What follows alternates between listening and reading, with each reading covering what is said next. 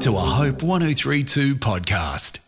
When they had gone, an angel of the Lord appeared to Joseph in a dream. Get up, he said. Take the child and his mother and escape to Egypt. Stay there until I tell you, for Herod is going to search for the child to kill him. Matthew 2, verse 13 from the New International Version. There's always more than meets the eye when reading the Bible, and a quick skim usually misses important details to finding gold in the moment we're reading about. Such is true with this passage and the angel of the Lord instructing Joseph to get up, leave with Mary and the child, and escape to Egypt. We realize the appearance of an angel with a message from God is miraculous. But why Egypt? Up until this moment, Moses was the hero, the recipient of the Ten Commandments, and Israel's leader who rescued them from slavery in Egypt and guided them to the Promised Land. The Jewish people remembered Moses through storytelling and memorizing the Torah. He was their example and their inspiration for faithfulness and obedience to God. Yet something and someone new was about to enter the story.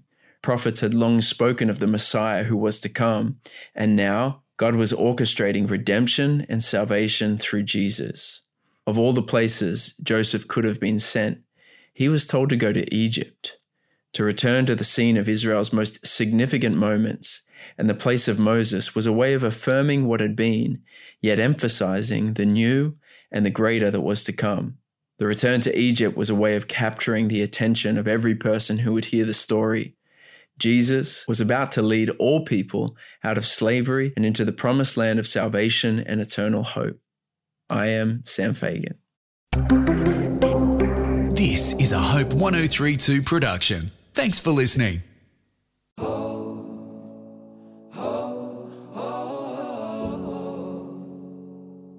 Hi, my name is Heidi Wiseman, and I host my podcast, Hopeful Reflections with Heidi.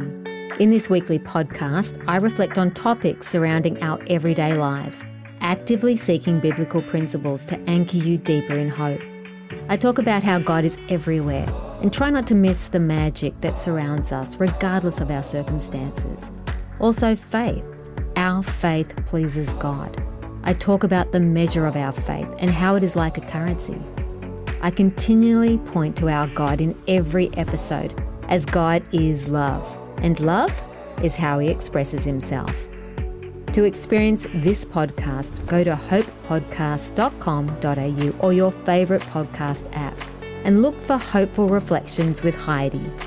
My hope is that these three minute messages would encourage and inspire you in this journey of life.